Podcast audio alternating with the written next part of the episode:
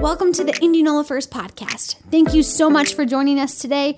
Our prayer is that this message will inspire you, encourage you, and launch you into life changing action. Good morning, Indianola First. Great to have you all here joining us online and from living rooms all over the place. We're so happy that you've joined us today. And, uh, you know, this has been a different kind of week for our country. Fear has gripped many. Hysteria has gripped a few, and there are many who are just waiting in uncertainty over what's going to happen next. There are conspiracy theories floating, political implications, nation blaming, and actually some really rude people getting a bit grabby in the toilet paper aisles at our stores. And uh, during a crisis, I want you to know something Christians turn to the Word of God.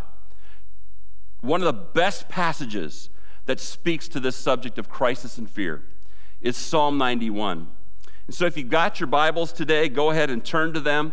Uh, turn to this psalm in Psalm 91. If you got your phones, you know, out, uh, you can uh, you can go to your phone uh, Bibles. But let's look at it together. And as you're doing that, I want to say in the Aramaic literal translation of the Hebrew text called the Targum, it reads as if King David is making a statement to Solomon in verse one. Then Solomon responds in verse 2. David replies in verses 3 through 13. And the Lord himself confirms all that has been spoken to Solomon by David in verses 14 through 16. So we can break this whole psalm down uh, uh, very simply and organize it by saying this The prophet speaks and gives us a promise in verse 1. The faithful one answers in verse 2 the prophet elaborates on the promise in verses 3 through 13, and the Lord puts a stamp of approval on what's been said in verses uh, 14 through 16. I've given all of you this definition before of, of faith and fear, but let me do it again this morning because I think it's so important to what's going on in our world and in our nation. Fear is believing that something you cannot see is going to happen. Faith is believing that something you cannot see is going to happen. And you might notice they're the same definition. And that's very, very true. They're closely related. I would even say this that if you have the ability to, to have fear, which we all know we have the ability to have fear, then you also have the capacity to have faith. Every one of us can stand in faith this morning. The difference between those two things is fear believes something bad is going to happen, and is going to continue to happen. And faith stands on God's word and says, I believe something good is going to happen. That's the difference. And folks, we need to say amen to that. There's nobody in the congregation today here physically to say amen, but say amen from your couches if you would. Praise the Lord. I, I, I, love that definition because it really opens the door to us understanding that we as Christians can have faith in these kinds of moments and these kinds of times. I, I want to read, let's get right into it, read what the prophet's statement is. And this is, the pro, this is the promise in Psalm 91, verse 1.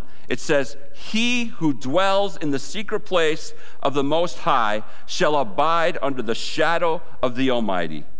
This is a statement of truth, church. It's a promise of God. However, it is conditional and only true for the believer that dwells, not visits every once in a while, not just claims with words, not wishes just in a moment of need. This promise says, whoever dwells, dwells means abides or lives in. He that lives in the secret place of God Almighty. The secret place is symbolically referring to the Holy of Holies here, which was only entered by the high priest. It was a place of the presence of God. And notice it says in the secret, not close to it, it says in the secret. Not used to be in.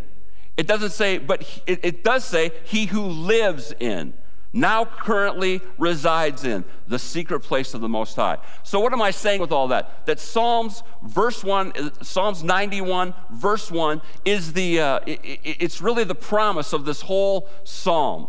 And it's for those we talk about all the time that that promises in god's word have conditions attached to them. They're not just automatic.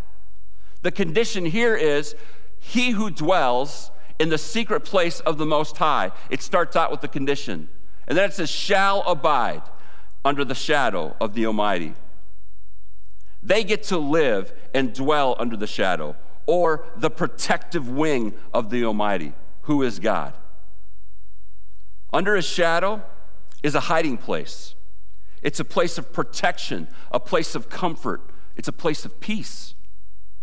It's the place where nothing can get you, nothing evil can touch you. It is the place of our loving Father's arms wrapping around us, shielding us from the storms of life.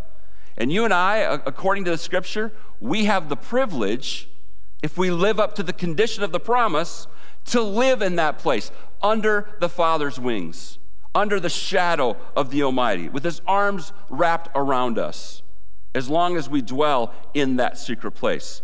And so, maybe just to, to elaborate even a little more on this first verse, um, how do we do that? How do we live and dwell in the secret place? And I'm so glad that you asked that this morning. Number one, we got to remain holy. We must be a holy people. 1 Peter 1:13 says, "Therefore gird up the loins of your mind, be sober and rest your hope fully upon the grace that is to be brought to you at the revelation of Jesus Christ." As obedient children, not conforming yourself to the former lusts as you as in your ignorance, but as he who called you is holy, you also be holy in all of your conduct. Because it is written, Be holy, for I am holy. If you want to live in the secret place of the Most High, you got to remain holy. Now, it must be said that holiness can't be achieved by just not sinning. It can only be achieved through the blood of Jesus Christ continually being applied to the sin in our life. You know, even in this moment of, of national crisis, I, I, want you to know I'm, I'm, not, I'm not scared. I'm not fearful. And we're not full of panic as God's people. At least we shouldn't be. We shouldn't be at all. But in this time of crisis, things start to happen. Systems start to break down. People start to act in ways that they don't normally act. Hoarding things because they, find, they, they want to make sure that they don't run out of anything. And, and, and sometimes it can even carry over into sinful actions when we get so panicked. No reason for that, especially for the Christian. We have a God who loves us with an everlasting love, and if we're willing to, to, to uh, dwell in that secret place of the Most High, we should have no, no uh, worry because we're, we're under the shadow of the Almighty. We're protected. Amen? I, I heard you from your couches. Amen? Praise the Lord. That's good stuff. If you want to live in the secret place of the Most High, you have to remain holy. Number two, if you want to remain uh, in the, the, the secret place of the Most High, we must be in close fellowship with God. Love is spelled T I M E. And you will spend your time with what and who you love. Just, it's just that simple. Is it easier to spend two hours in front of the television watching all the reports on COVID 19, or is it easier for you to spend two hours in prayer? Praise God, we have a president right now who has said and declared this day a national day of prayer. How awesome is that? And it's probably, not just probably, it is, I'll just say it that straight up. It is important that we shut off the noise that the world is trying to cram down our throats and pray and seek God in this time. This can be the church's finest hour. And we've got to believe that. That's the kind of people we are. We're people of His presence, we're people of His word, we're people of prayer. We don't have to fear. We've got to remain in close fellowship with God.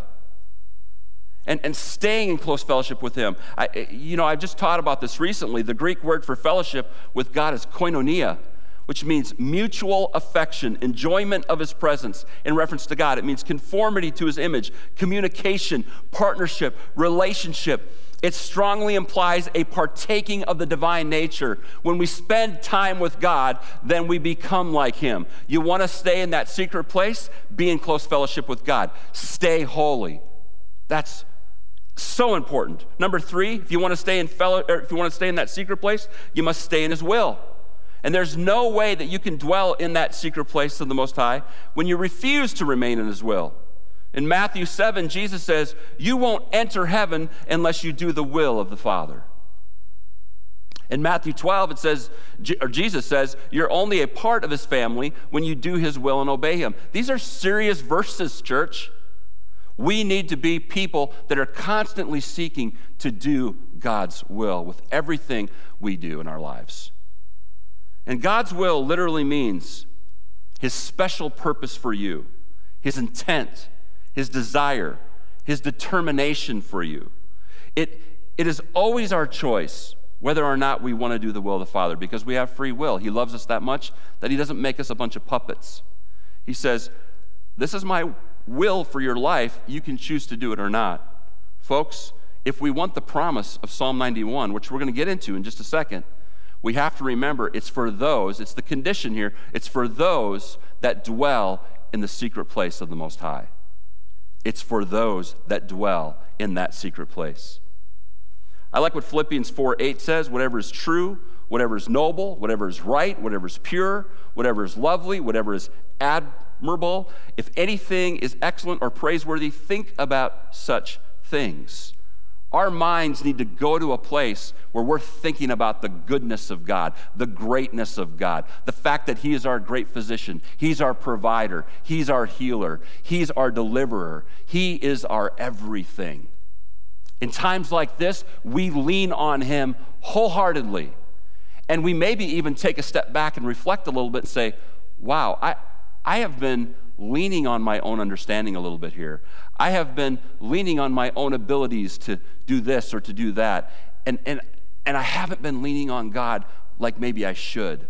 Folks, what a wonderful time in, in, a, in a nation when we're going through something like this to just remember that He's our everything. We need to have His thoughts and think in His terms and His ways. So important for us. And this verse is Philippians 4 8, it's so important to remember in moments of crisis. It calls us to filter our thoughts. We must remain positive and full of faith. In all things, God works for the good of those that love Him. You know, turn to, to someone at home right now, someone you're watching with, and, and just look them in the eye and say, God uh, uh, works all, He works all things together for good for those that love him. Just say it right now to each other. That's a wonderful thing to remind each other of. Wonderful thing. Dwelling in that secret place is the key, again, to abiding under the shadow of the Almighty. You cannot abide under the shadow of the Almighty when you only look for the secret place in times of trouble and crisis. And yes, we need to get in that secret place right now if we haven't been. And God is wonderful and He's gracious and He's merciful. And, and this verse, this promise within this verse can be yours if you decide today, yes, I'm going to walk during this crisis in His secret place. I'm going to live there. That's fine if that's your decision today. But I'm saying we need to keep that decision going from here on out. It's not something that we just jump into whenever we need Him, like a 911 emergency prayer. Those are great prayers, but if that's the only time we're, prayer, we're praying, that's a problem. COVID 19, again, is a term that doesn't scare me. And understand that's not an arrogant refusal to believe the facts. That's not a, I don't believe in science kind of statement. It's a statement that's rooted in faith. The truth that no matter what happens, God is in control. That, that's, that's just it. Crisis times are always opportunities for God's glory to be made known. And someone could say, well, then how come you didn't have church today? Honestly, and we said this in our statements uh, uh, before church this morning, we want to honor what Governor Reynolds has said because it's important, according to the Word of God, to honor our governing authorities. You know what, though? We didn't cancel church. We're having it right now, folks. Amen? That's awesome. And we're so thankful for that. Okay, so we talked about verse 1 the promise, the condition um, that he that dwells in the secret place of the Most High shall abide under the shadow of the Almighty. We can find protection. That's the promise. Then in Psalms 91 2, we see the faithful one respond. And this should be our, as faithful people in Christ, as those that have a, a real personal relationship with Jesus, this should be our response to that first verse. It says in verse 2 I will say of the Lord, He is my refuge and my fortress, my God, in Him will I trust. And this is spoken with a confidence that this will be the legacy of the faithful one's life. And it needs to be our declaration this morning. You are my refuge, O God. You are my fortress. My God, you are who I trust. I trust you, Lord Jesus. That should be our declaration. And then I love how it moves right into verse uh, 3 through 13, and I'm going to read it all, and then I'm going to break it down kind of verse by verse or section by section. But the prophet here in verse 3 through 13, he elaborates on the promise, which is even better because we get a really good visual of what it means to really abide under the shadow or uh, abide under the shadow of the Almighty, to live there, to have protection. Verse 3 says, Surely he shall deliver you from the snare of the fowler and from the perilous pestilence. He shall cover you with his feathers, and under his wings you shall take refuge. His truth shall be your shield and buckler. You shall not be afraid of the terror by night, nor of the arrow that flies by day, nor of the pestilence that walks in darkness, nor of the destruction that lays waste at noonday. A thousand may fall at your side, and ten thousand at your right hand, but it shall not come near you. Only with your eyes shall you look and see the reward of the wicked, because you have made the Lord, who is my refuge, even the Most High, your dwelling place. No evil shall befall you, nor shall any plague come near your dwelling. I love that. No plague coming near your dwelling. For he shall give his angels charge over you to keep you in all your ways. In their hands they shall bear you up, lest you dash your foot against a stone. You shall tread upon the lion and the bear. You, uh, I'm sorry, you shall tread upon the lion and the cobra. The young lion and the serpent you shall trample underfoot. Surely, I want to get back to that first verse. Surely he shall deliver you from the snare of the fowler and from the pestil- perilous pestilence. Say that 10 times perilous pestilence. uh, this eludes, this verse here alludes to the, that which tries to overtake us suddenly and without warning. Those attacks that come from the adversary that are sudden and unexpected. I mean, who would have thought a couple of months ago that we wouldn't be able to meet because of community spread of a new virus? I mean, things can come out of nowhere all of a sudden and seem to try to take us out. That's the definition of with, without warning, if you ask me. Snares also allude to enticements or temptations that Satan would place before us in our weakest moments. Man, he's, he's a master of getting us uh, wor- worry weary, becoming so tired and fatigued because of all the worry and the anxiety that comes with a crisis. And then what does he do? He, he's, he's Satan's sneaky. He, he gets us weary with worry. We get tired. We let our guard down. And then he comes in with fleshly temptations, seemingly from out of nowhere. And so, you know, what can happen so quickly in, in, in, in a crisis situation, and like we're having even in America right now, it, it's, he comes in, we worry so much that everything starts breaking down, and then he comes in with flesh temptations. Watch for it in your own life, but watch for it nationally, locally. Watch for people to fall into fleshly temptations. It's, it, it's, it's a pattern that the enemy uses all the time. He's so manipulative. He shall cover you with his feathers. Let's go to the next verse, verse 4. He shall cover you with his feathers, and under his wings you shall take refuge. His truth shall be your shield and buckler. God the Father will act as a mother hen does towards her brood. A mother hen will place her wing over her brood when birds of prey appear and when stormy conditions threaten them. They will put themselves in harm's way to protect their chicks. There's even been cases where people have found mother hens, mother birds, freezing to death to shield their young from the harsh temperatures. God does the same thing for us, church. How awesome is that? His revelation, his Bible, it becomes a shield from the enemy's darts, which are most often in the form of lies. You know, you know Satan's only real weapon is a lie. If you think about it, that is really his only weapon. He whispers them ever so gently into the ears of anyone who will entertain them. It, he's so sneaky, so sneaky. God's truth, his word, is our shield against Satan's lies. Don't forget that, church. A shield is a defensive tool, it blocks and detours weapons that are launched to destroy us. The truth of the Word of God is not only a defensive shield, but it's also an offensive uh, buckler. And a buckler was a small shield, 6 to 18 inches in diameter, and it was used primarily as an offensive weapon. So you see that the truth of God's Word is not only our defense in times of crisis, it's our offense shall not be afraid. Moving to verse 5. It's, you shall not be afraid of the terror by night, nor the arrow that flies by day. The terror that comes by night was especially significant to the original hearers, as nighttime was often the time that robbers and thieves would do their treacherous business. This was a time that required a sense of being on guard. Because if there was an accident or if a crime was committed, and especially if you were injured, it would be morning before you could receive help.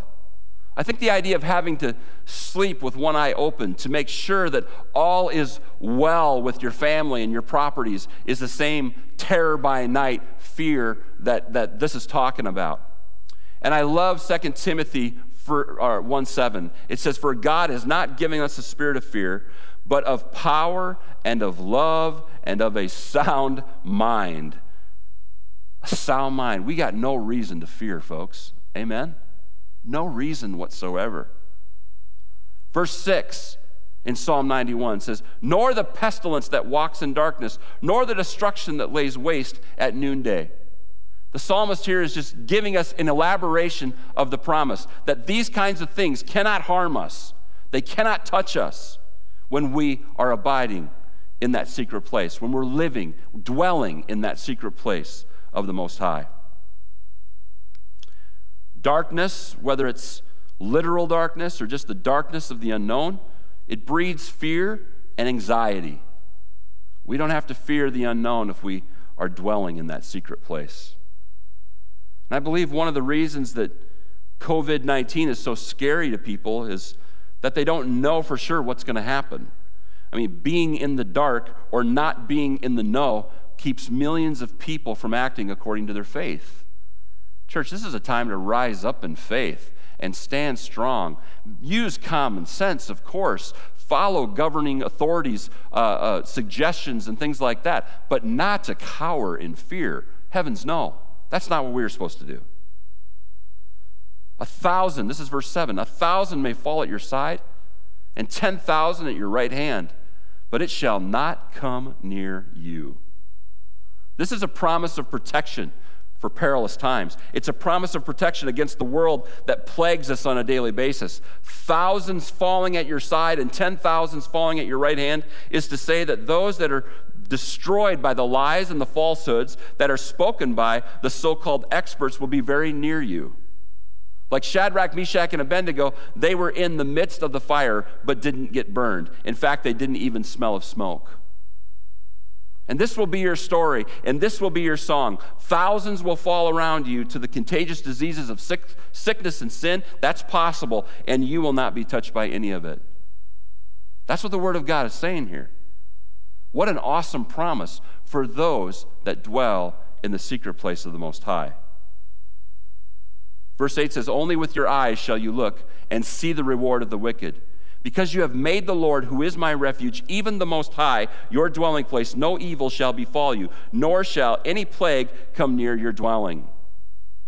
You're not going to reap the same reward as the wicked. Nothing evil or vile or destructive will fall upon you. You will only see it happening to those who are not abiding where you abide which is in the very presence of God Almighty. When it says that no plague at all, that word plague means a blow, uh, a spot, a sore, a wound. It won't come near your dwelling place, which is the presence of God. And I should say here that someone in our church People in our church may already have this particular virus. You may still get it. We might see a, a, a spike in Iowa or a spike in Indianola, and, and we may have church members that get this. But understand, um, just because a, a, a sickness comes upon you doesn't mean that you have to fall to the fear of it, doesn't mean that you have to be destroyed by it.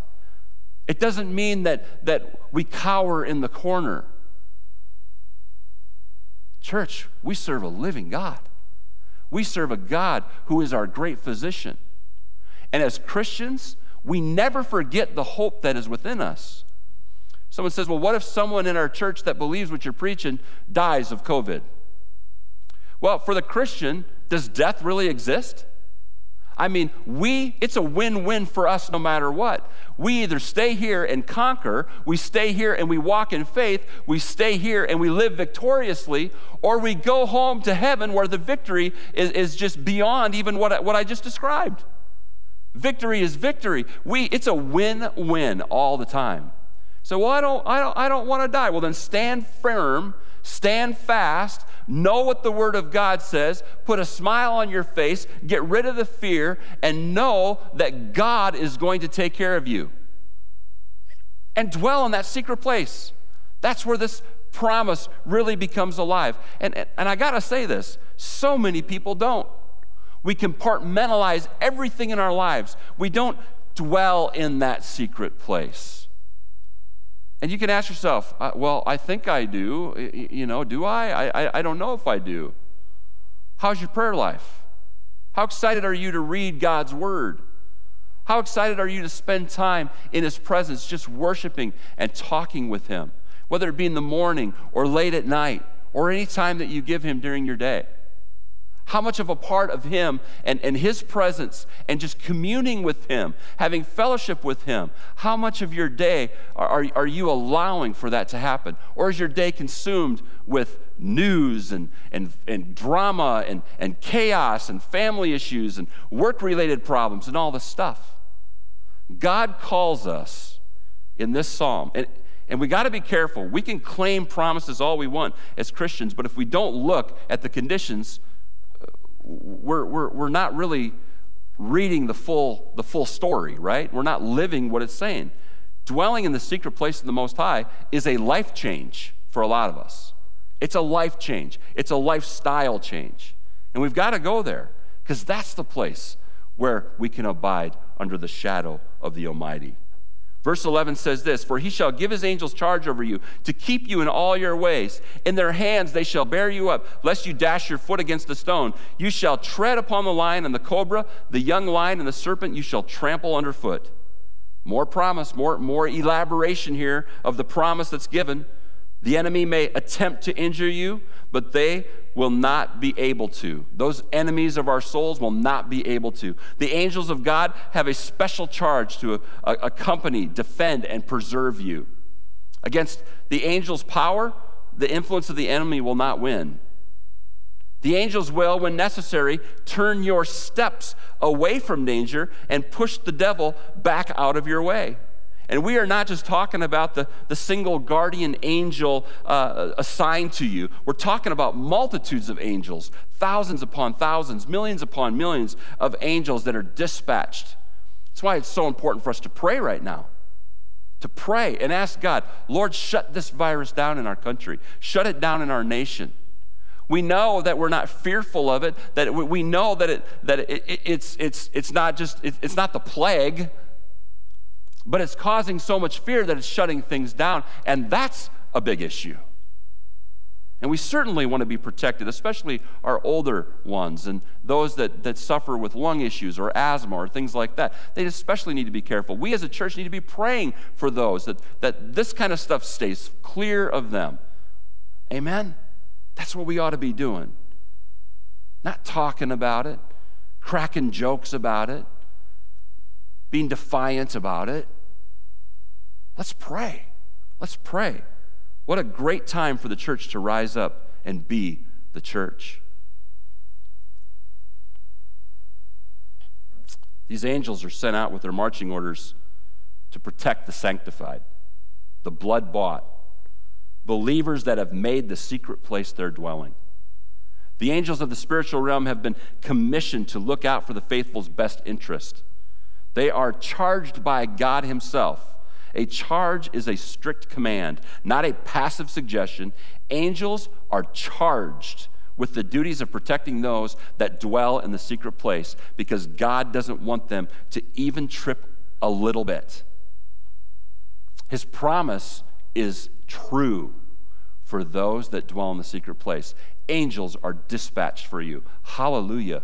Amen. What an awesome thought. In the midst of chaos, in the midst of trouble, in the midst of any kind of pestilence or any kind of plague, we have angels that are discharged to protect us, to come around us, to keep us from those horrible things.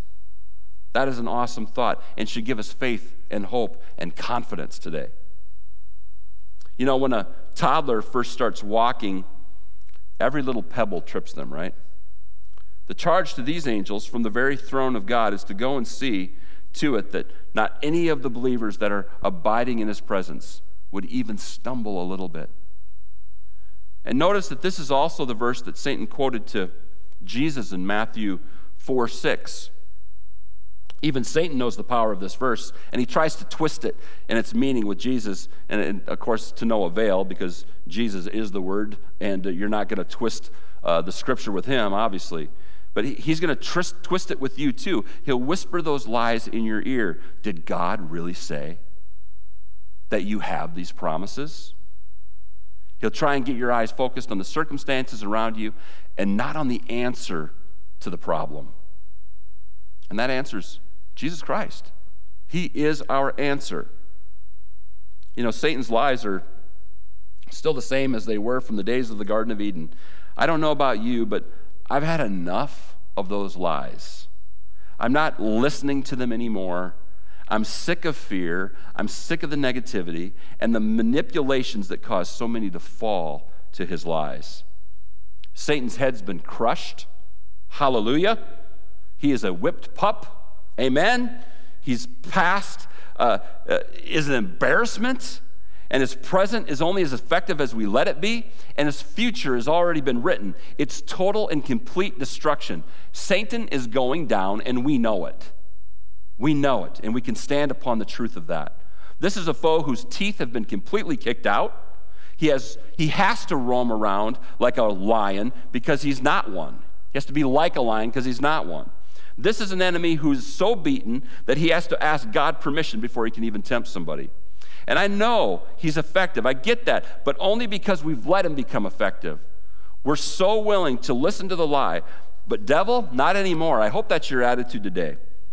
Get your hands off our families, get them off our churches, get them off our finances, get them off our, our loved ones, get them off our kids or our parents, get them off of our city, get them off of our, our, our state, get them off our nation. Get them off our world. You can't touch us because we're choosing today to live and dwell in that secret place of the Most High. Sooner or later, you got to put your foot down and say, enough's enough. Sooner or later, we have to wake up and start dwelling in that secret place, the place of His presence.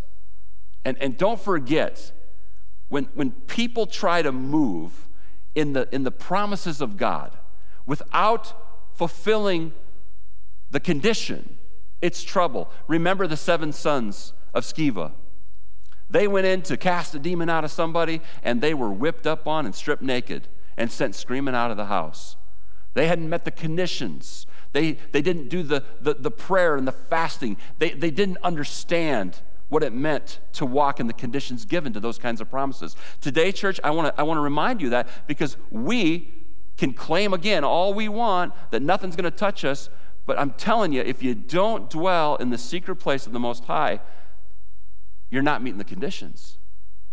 That is the important part of that verse. So we just went over 3 through 13, where the prophet elaborates on the promise. The next three verses is where God puts his stamp of approval on what's been said. We see God saying in these verses, uh, he believes, he's saying yes to this, this is truth, and he does that by giving seven I wills. And we're going to go over those real quick. Verse 14 Because he has set his love upon me, therefore I will deliver him. I will set him on high. Because he has known my name, he's talking about the people that are dwelling in the secret place. Because he knows, because he uh, has known my name, he shall call upon me, and I will answer him. I will be with him in trouble. I will deliver him and honor him. With long life I will satisfy him and show him my salvation. God says of those that dwell in the secret place, and write these down, get these, we'll put them up on the, on the screen for you. I will deliver them. I will deliver them. Look at your neighbor and say, I'm delivered. I'm delivered because God's going to deliver us. I will save them in troubles, temptations, and evils of every kind, is what he's saying. The second I will is, I will set him on high. I will place him out of the reach of all of his enemies. I will honor and bring him nobility because he hath known my name, because he has loved, honored, and served me and rendered me that worship which is my due. He has known me to be the God of infinite mercy and love. And God says for the person that dwells in the secret place that he will set them on high because of it. He's going to deliver them, he's going to set them on high. And three, he's going to answer them. He says, I will answer him. When they call on me, I will give them the desires of their hearts, as long as those desires are from a heart that is broken and contrite. I will deliver them. I will set them on high. I will answer him. I will be with him during trouble. And literally, I am there immediately, is what that means. He will be with us during those times of trouble. Number five, I will honor him. I will glorify him. I will load him with honor, the honor that comes from God. I will give I will even show to men how highly I praise the person that dwells in the secret place. That is what God's saying. This is God saying that about us, that he will honor us. We give God honor by dwelling in that secret place. By showing him true worship by living there. And, and it, it's a statement with our life that we think He is worthy of that, and that's where we want to be. He says, I'll honor Him. He even says, I will glorify Him or her. Number six, I will satisfy him with long life. Literally, with length of days will I fill him up. He shall neither live a useless life. Oh man, praise God. No more useless living. No more ping ponging through life. No more pinballing around because of situations and circumstances. We don't have to live a useless life, nor die before our time. He shall live happy and die happy. Hallelujah. So he's going to deliver them. He says, I will set him on high. I will answer him. I will be with him during trouble. I will honor him. I will satisfy him with long life. And the last one is, I will show him my salvation. They will discover the infinite lengths, depths, and heights of his salvation. They will dwell in my glory and throughout eternity increase in their resemblance to me and enjoyment of me. In short, he shall have a long life in this world and an eternity of blessings in the world to excuse me, in the world to come. That is an awesome, awesome promise. So we see the first verse of, of, Psalm 91 gives the condition and the promise. The second verse gives a declaration from the faithful ones, a declaration that we should all make and make our prayer. The th- verse 3 through 13 begins to, the prophet begins to elaborate on that promise, which we went over. And then verse 14 through 16 is really God putting a stamp of approval on it by saying, I will, seven times, and gives you seven things for someone who dwells in that secret place of the Most High. You know, one of the things that I think is so powerful about the, uh, the book of Psalms is that uh, if you, can often just adjust it a bit and it becomes powerful prayer. You're praying the word. Jesus prayed the word of God. I, I think that's a great example for us to pray the word of God too. And, you, you know, this morning,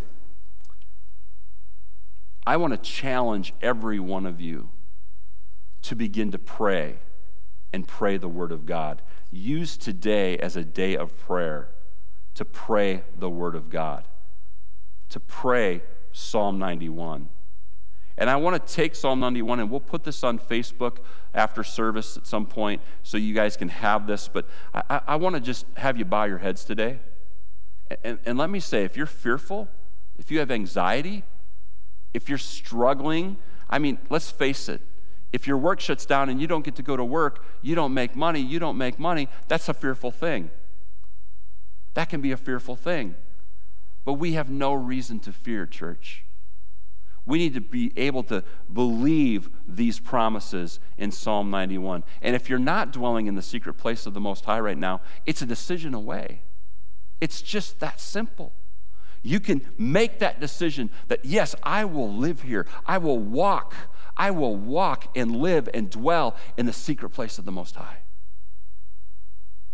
That's your decision. But I want to pray this psalm. I want to read this entire psalm but in a prayer form. So, would you bow your heads this morning? And wherever you're at, on the, on the fear level, the anxiety level, maybe you're like, yeah, this is just a joke. Even that, we can still pray Psalm 91, especially for those around us and even our brothers and sisters that might be a little fearful. Let's pray together. Dear God, your word promises that the person who dwells in the secret place of the Most High shall abide under the shadow of the Almighty. I declare to you, Lord, that you are my refuge and my fortress. My God, in you I will trust. Surely you, O God, will deliver me from the snare of the fowler and from the perilous pestilence. You will cover me with your feathers, and under your wings I will take refuge. Your truth will be my shield and buckler. I will not be afraid of the terror by night, nor the arrow that flies by day, nor of the pestilence that walks in darkness, nor of the destruction that lays waste at noonday. A thousand may fall at my side and ten thousand at my right hand, but it will not come near me. Only with my eyes will I look and see the reward of the wicked. Because I have made you, O Lord, who is my refuge, even the Most High, my dwelling place. No evil shall befall me nor will any plague come near my dwelling. For you shall give your angels charge over me to keep me in all your ways. In their hands they shall bear me up, lest I dash my foot against a stone. I shall tread upon the lion and the cobra, the young lion and the serpent I will trample underfoot. And I know that you say in your word, that because I have set my love upon you, you will deliver me, you will set me on high. Because I have made it a point to know your name, I will call upon you I will and you will answer me you will be with me in trouble you will deliver me and honor me with long life you will satisfy me and show me your salvation i thank you for that god that your word is for me today that i can walk in it that i can be confident in it and that the promise is for me as I choose today to dwell in your secret place. That means I remain holy. That means I run from sin. That means I do what I have to to keep dwelling in that secret place. It means that I, I got to stay in close fellowship with you, Lord, and stay in your will. It means that I got to be right with you in step spending time with you every day. God, we make a commitment today as a family, a church family, and as individual families listening in their living rooms right now. We make a commitment to you, God, that we want to, that we, we're going to dwell in your secret place. I even say this, God, we ask you for forgiveness for not dwelling, for letting the world creep in and get us so compartmentalized and, and, and, and, and, distracted from you that we've, we, we've forgotten what it means to just dwell in that secret place. There's intimacy there, there's peace there, there's hope there, there's deliverance there, there's healing there, there's dwelling and abiding under the shadow of the Almighty there. God, we pray these things in your name, and we thank you for it. Amen. Amen. Well, church, I, uh, I just want to say thank you, thank you, thank you, thank you for tuning in today. I know it's been a little different. I want to thank our, our tech crew that's been awesome to get things ready. And I want to thank this church personally for uh, allowing us a year and a half ago to really take the steps that we needed to take to get to the place where we could have live stream. It's been an investment in time, especially uh, some money, yes, but it's, it, it's great that we have it now, isn't it, that we can do this. And uh, I, I, just want to let you know that we love you. We're continuing to pray for you. Um, I also want to make mention of this. Pastor Bryce is going to be putting something on Facebook a little bit later. We had received some instructions from our general superintendent on how to pray right now as a church for our nation, and he's going to go over some of that on Facebook later today, and especially in reference to it being a, a national day of prayer called by our president, which praise the Lord that we, again that we have a president that's willing to call uh, all of all Americans to pray and seek God in a time like this. I, I'm just so thankful for that. But Pastor Bryce is going to do that, so join him a little later on that. It, it, it, you could catch it live possibly, but you can watch it as it comes up. Um, certainly going to be a, a good thing to be involved with. And, and more than anything else, guys, I just want you to know we love you. Don't walk in fear. God is so good. We serve an awesome God. And I'm telling you what, there's no better time to be a Christian than in the middle of the crisis because life gets adventurous, it gets exciting, and we can just walk in confidence that we serve the King of Kings and the Lord of Lords. Amen. God bless you. We will see you soon. Thanks for being a part of the Indianola First podcast. Join us next week to stay updated on our latest messages.